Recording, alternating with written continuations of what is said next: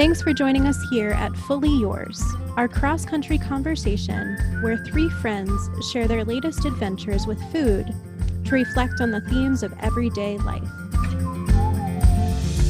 The matters of the heart. We are fully yours because at the end of the day, food shows us just how truly, fully we belong to one another. well, everyone, well, welcome back to Fully Yours. Today, we're checking in and just seeing how um, how we're doing with with everything going on in the world, with just kind of our own day to day, and then also with Thanksgiving coming up. Yeah, just checking in as friends. Eva, put me on the spot. Yeah. Let's see. I have been doing a lot of writing for my hopeful ordination in the Methodist Church in June. Um, yeah, so all my paperwork is due mid December, and then I interview in February. Um, so it's it's a lot of. I was telling Christy earlier that at this stage, it's a lot of getting to tell stories about how I've been practicing ministry over the past couple years. Mm.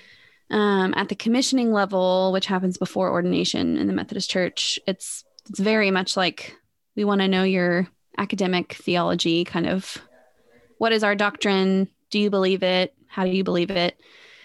And now it's sort of like, how are you practicing that in your in your life and in your ministry? And that's much more my home base is just like, this is why this matters and this is where I see it showing up. And so that's been actually really um a good chance for reflection for me to be able to do that. It sometimes feels I feels like every other paragraph is like being a pastor during COVID, you know, how different things are.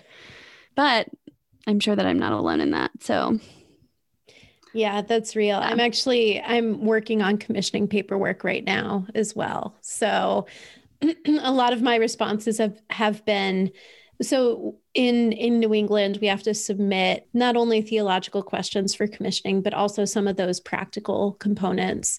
For me, it's been a lot of like, well, you know, I've only been appointed since July 2019, so I got about what is that, seven, eight, nine months of normalcy um, under my belt before COVID hit. So, a lot of my formation and ministry has really been informed by by how we are present with one another during COVID. So, mm. yeah. Yeah. Yeah. So, otherwise, just continuing with um, supporting students that I work with. And we've kind of wrapped things up for the semester because folks are getting ready to take finals. And I was about to say going home for Thanksgiving, but most of them are already home. And I did a little, we did a little Advent gathering last week. And I know it was two weeks early, but at this point in 2020, there are no rules. And that was lovely. And I just feel like Advent, which is this season of preparation before Christmas for many Christian traditions, offers a lot of themes that feel very resonant during this time for me. A lot about waiting and sort of sitting in this in between space and so leaning into that has been a really helpful thing, I think. Otherwise, just trying not to get sick, not to get other people sick, and one day at a time, all that stuff. For sure. Yeah. yeah, I I definitely hear you on the jumping the gun on Christmas thing.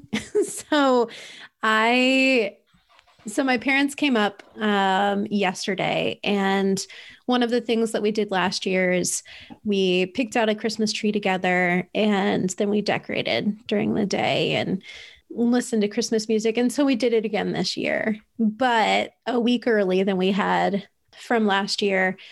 And we actually went to a Christmas tree farm and they weren't open yet. Like I misread their post. They posted on November 10th that they were going to be open on November 27th, but I read that they were open from November 10th to November 27th. So, so I showed up and they were super, super sweet. And we got this really cool tree. It's called a concolor fir or a concolor fir or something like that it's got really long flat needles and it's like a blue green color. Like it's it's a really really Oh. cool tree. And it's just, it was such a joy yesterday to to decorate and listen to Christmas music again and I cooked for my parents and so I'm I'm all about ringing in joy before it's time at this point. Um, Yes.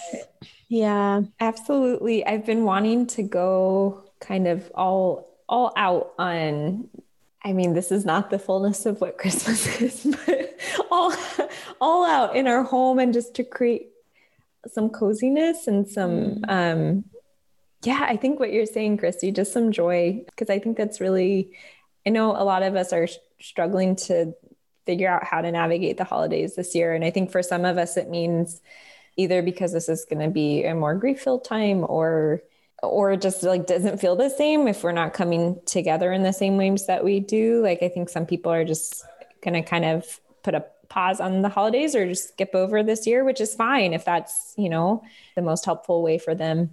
But i was telling my mom i'm like we're going to go all out. That's the plan. She's like really? I'm like oh yeah. No idea what that means right now but i'm seeing some crafting in the future. Yeah. Yes, I love it. Chris and I were gonna go. Um, we're we're likely not. Well, we've decided we're not going to New Jersey this year. Which, like, now that I really think about that, it, it will be the first time I have not been to New Jersey after Christmas ever. Like since I was alive, wow because that's where my dad grew up. That's where my grandmother lives, and relatives from Pennsylvania come. And but my grandma's in a nursing home, and it's just not safe to go see her. And I mean, New Jersey has very serious rules about who can come and who can't. And I'm glad they have those, but it's um yeah, it's going to be very weird not doing that. I mean, we don't do much. We just sort of sit around and eat and go for walks on the beach, but so we thought, well, maybe we'll go like go somewhere just the two of us and I think we were just like let's just stay put and have a staycation and like we're gonna craft. I don't know what we're gonna make, but we're gonna craft. pull out that banjo. it was banjo, Yes. right? Violin, Yeah. Banjo. Yeah. Yeah. I'm still I'm still practicing and learning, which has been so fun. nice. And Christy Cosmo's uh, first Christmas, it sounds like. Yes, it is. And so last year, when I got the Christmas tree, I knew that I was going to adopt a dog, but I didn't know when. And so I bought a little Christmas themed dog toy and put it at the top of the tree, like a little star, because I didn't have anything to put on top of the tree. Mm-hmm. And then lo and behold, January 15th of this year, I adopted Cosmo. So this is Cosmo's first Christmas. And true to tradition, because now it will always be a tradition, um, I bought him a Christmas pickle, a stuffed Christmas pickle toy, and it's at the top of the tree. Oh, So he'll get that on Christmas morning. he's your little star that He came into your world. He is. Can you so like? I just can't even imagine like the timing. The timing for this was just so perfect. And Yeah. my parents, Yeah. um, it was May of 2019 that my parents lost their dog. And Mm. so they had been mourning him and um, you know, and for me to get Cosmo a little less than a year later, it's been such a joy to see them interacting with him and having fun with him. And it, he's he's been a joy all around. So i just you know especially during quarantine to have another little buddy around is really nice. So. And for our listeners who um, joined us after we had all locked on, logged on, you missed Cosmo uh, making the tree. What were you saying, Christy? It's a little disconcerting when the tree moves across the room. yes when the tree moves across the room i think he's up to something Uh-huh. um, he's so already managed to get a glass ornament off. That is surprising. He did did. not crunch that thing like i know That is so remarkable. yeah. so earlier um i heard this sound and i i couldn't figure out what it was and i go over and i find the glass little ball and it's made out of glass. And he somehow managed to pull it off the tree. And I was wondering, like, where's the metal piece? I can't find the metal piece. Where is it? And it was still attached to the tree. So somehow he got his mouth around the glass ball and pulled it off. So he, uh, I don't, uh, we'll see how this Christmas tree holds up. My mom has a great story of when, like, the first couple years she and my dad were married, they just had little to no money. And um, so she was making all of her own ornaments and she made these little felt dolphins. They're really cute. And she, I think she still has them. But when we had our cat Buster, who's like this big brown tabby, you know, she usually put them toward the bottom or kind of in the middle.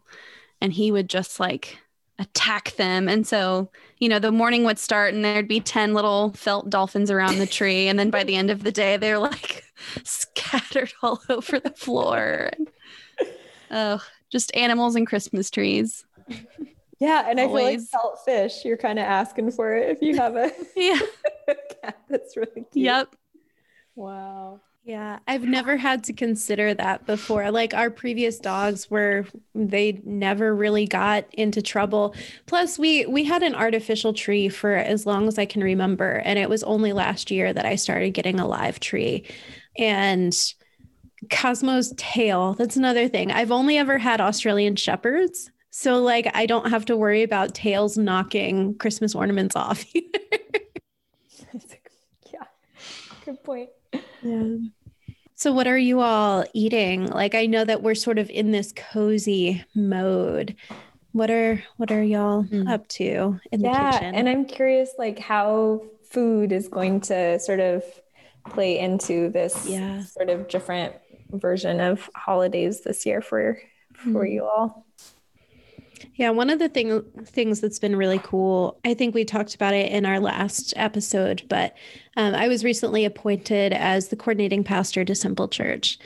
And one of the things that's been really awesome is that at one of the churches, we send around a recipe and we all make it before we jump on the Zoom call. Mm, so oh, even, cool. yeah, so even when we can't be around the same table, we can at least still be eating a common meal. And well, so dinner church, right? Yeah, yeah. So Simple Church yeah. is a dinner church, yeah. And so that's that's been really really wonderful and it it sort of made me think about like family traditions and family recipes and sending those around during the holidays especially for folks who are not able to to travel and that being a way to keep traditions alive and to to be present with one another even from a distance. So yeah that is so true. The other uh gosh last week or so i was really i just felt like okay i'm ready to like make something really wanted to like make a significant or just like a hearty warm mm. dish of something. And so um i asked my spouse what he like what he had been craving. And he was craving his mom's lasagna because that's where this year we haven't been able to see his family. They're far away. And um, so it was really special to get the recipe from her. And she sent another family recipe version. And I kind of, I have not, I have, I don't think I've ever made a lasagna really tastes like lasagna, especially because I've been, you know, just having fun and experimenting with like vegan and vegetarian and just different ways of eating. And lasagna, like good classic lasagna, typically is like all about the cheese and the meat. And so, you know, I probably kind of strayed too far. I tried to like morph some things and do my own thing. still, still was not the best lasagna, but it felt it was just that connection point of yeah i think that's one way that i'm really grateful that we're able to connect a bit and in a week they're planning to send his uh, parents always send a tin like an old fashioned tin of christmas cookies from the mm-hmm. other side of the country that they bake and that's really special because that that's a huge part of how he's celebrated Christmas with his family um, and just cookie decorating and that sort of thing. So, mm. yeah, I think that's very true. Yeah, I love that. That reminds me of usually about this time of year, my grandmother used to send. So there's this pretzel company called Splits. I think it's called Splits.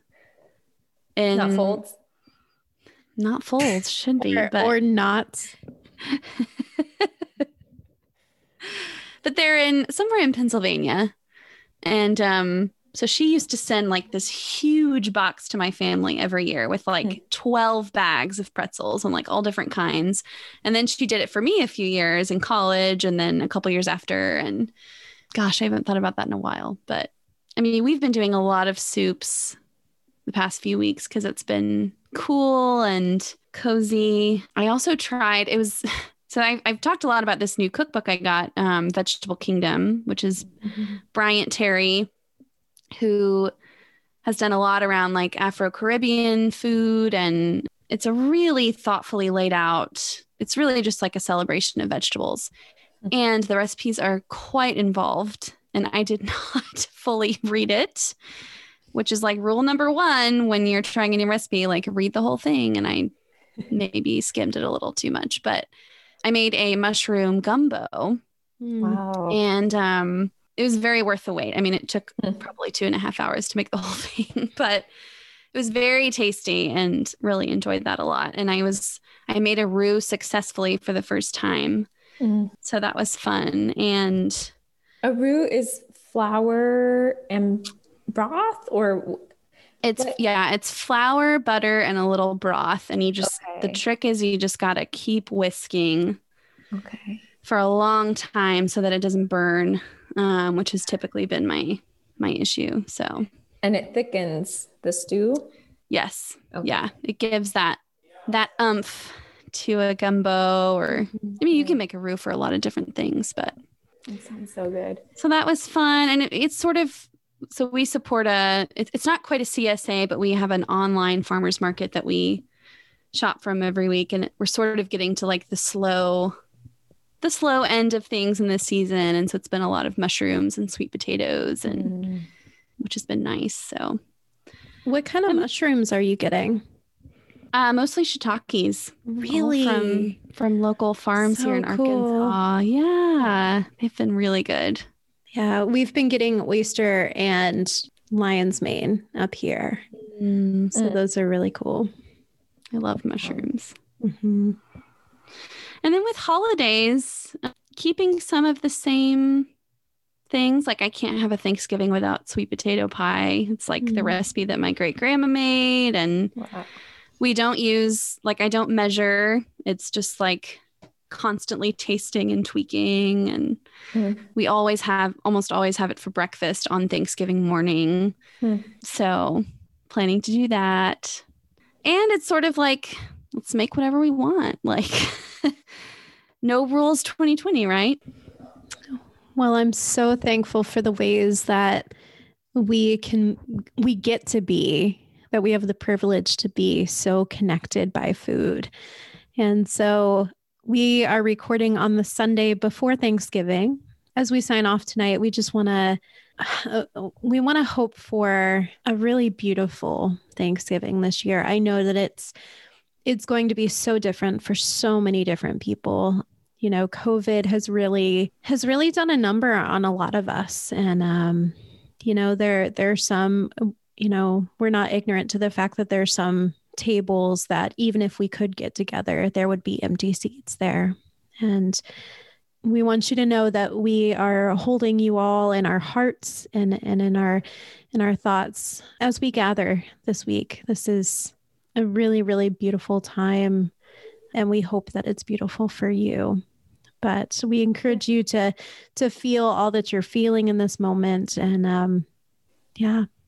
Yeah. And also, you know, throughout the course of this season, we've been uh, delving a little bit more intentionally into the just the complexity of race and food and how racism shows up in in sort of our foodways and so also naming and recognizing that kind of the equal complexity of this food center holiday that's that has this beautiful message of gratitude and also has um, really harmful and and painful history and roots that it comes out of. And so it's a lot it's a lot to hold in this year but just also encouraging folks to recognize where they live. And maybe as as we've done over the past um, several episodes maybe using just 15 minutes of your time during this vacation to dig a little bit more, becoming a little bit more aware of the history of the land you're on. There's so many great organizations out there where if you have the means, you can donate and support others who've been disadvantaged by this history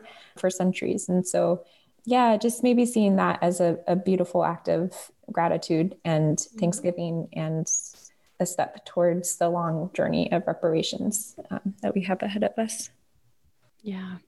Thanks for saying that, Chloe. Yeah. I think something, just to add another little thought, my mind has been so much on, um, especially thinking about like election stuff and now sort of post election, like what's mine to do? I mean, that's a question I've been asking for, I think I've asked it a few times on this show or on this podcast is, um, how do I get really clear about what my gifts are and how to use them for towards healing and justice in different ways and and asking what's not mine to do and letting go of what I can't what I can't fix even though I might really want to. So I think this I, I hope that those of us who have time and space to slow down a little bit this week and maybe ask some of those questions too like if we're all really in this for for the long haul, there are some beautiful and creative ways that we can show up for that work. Huge thanks to our dream team for keeping us grounded and inspired, including Steve Dry and the Entrepreneur League based in Cambridge, Massachusetts, for their input and support of our podcast. Shout out to Melody Stanford Martin for our gorgeous logo design. And many thanks to you, our listeners. If you like what you hear, be sure to check out our website at fullyyourspodcast.com for even more recipes, writings, and resources. Drop us a line. We love hearing from you. And leave us a review on iTunes. It really means a lot.